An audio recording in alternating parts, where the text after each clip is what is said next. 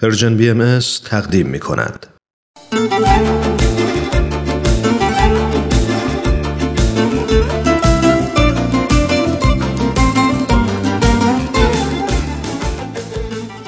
رضا اسم خیلی از ماست.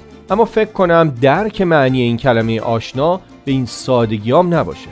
حضرت عبدالبها مبین آثار باهایی میفرمایند مقام رضا اعظم مقامات است. اما چرا مقام رضا بلندترین مقاماته؟ چرا رضا انقدر مهمه؟ رضا یعنی قانع و راضی شدن یا بودن اما راضی از چی و قانع به چی؟ جوابش تو این بیان حضرت بهاءالله است که میفرمایند الله باید کل نزد حبوب اریاه مشیت الهی به کمال تسلیم و رضا ظاهر شوند رضا در مقابل وزش بادهای مشیت الهی یعنی رضا در مقابل اونچه که خداوند می‌خواد و اراده الهیه. اما تلاش و کوشش و تدبیر ما چی میشه؟ جواب تو این بیان مبارک حضرت عبدالبهاست که میفرمایند تدبیر اگر موافق تقدیر آید سمر و نتیجه بخشد. البته که تلاش و تدبیر ما خیلی مهمه اما از عهده همه کار بر نمیاد. باید پذیرفت که به غیر از اراده ما اراده های دیگه هم هست. که اراده الهی در رأس اوناست. آیا ما می‌تونیم برخلاف اراده الهی عمل کنیم؟